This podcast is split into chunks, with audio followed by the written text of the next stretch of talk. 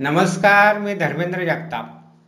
देशदूतच्या morning बुलेटिनमध्ये आपले स्वागत. आज अकरा नोव्हेंबर ऐकूया धुळे जिल्ह्यातील काही ठळक घडामोडी. नागरिकांना कायद्याची माहिती व्हावी. त्यांना त्यांचे हक्क आणि कर्तव्य कळावेत.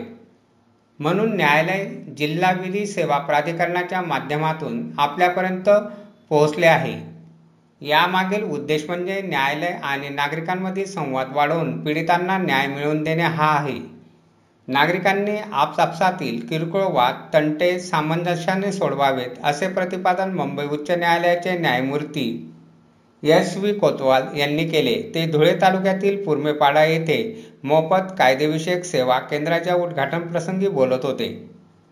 आमदारांचे हरकत नसल्याचे लेखीपत्र घेऊन कचरा संकलनाचे कार्यादेश द्यावे असे आदेश प्रधान सचिव यांनी महापालिका आयुक्त देवीदास टेकाळे यांना दिले आहेत अशी माहिती आमदार फारुख शाह यांनी दिली आहे.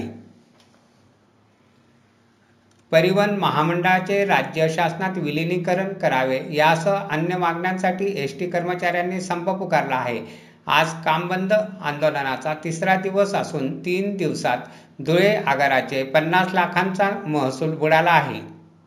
धुळे बसस्थानकात दारूच्या नशेत धिंगाणा घालून एस टी बस आडव्या लावून घोषणाबाजी केल्याप्रकरणी दोन चालकांना निलंबित करण्यात आले आहे. धुळ्यातील वाहतुकीला शिस्त लावण्यासाठी वाहतूक शाखेने नवीन नियम लागू केले आहेत. अवजड वाहनांना शहरात प्रवेश देण्याची वेळ देखील निश्चित करण्यात आली आहे. त्यानुसार शहरात सकाळी आठ ते दुपारी बारा व दुपारी चार ते रात्री दहा या वेळेत आठ तास अवजड वाहनांना बंदी करण्यात आली आहे.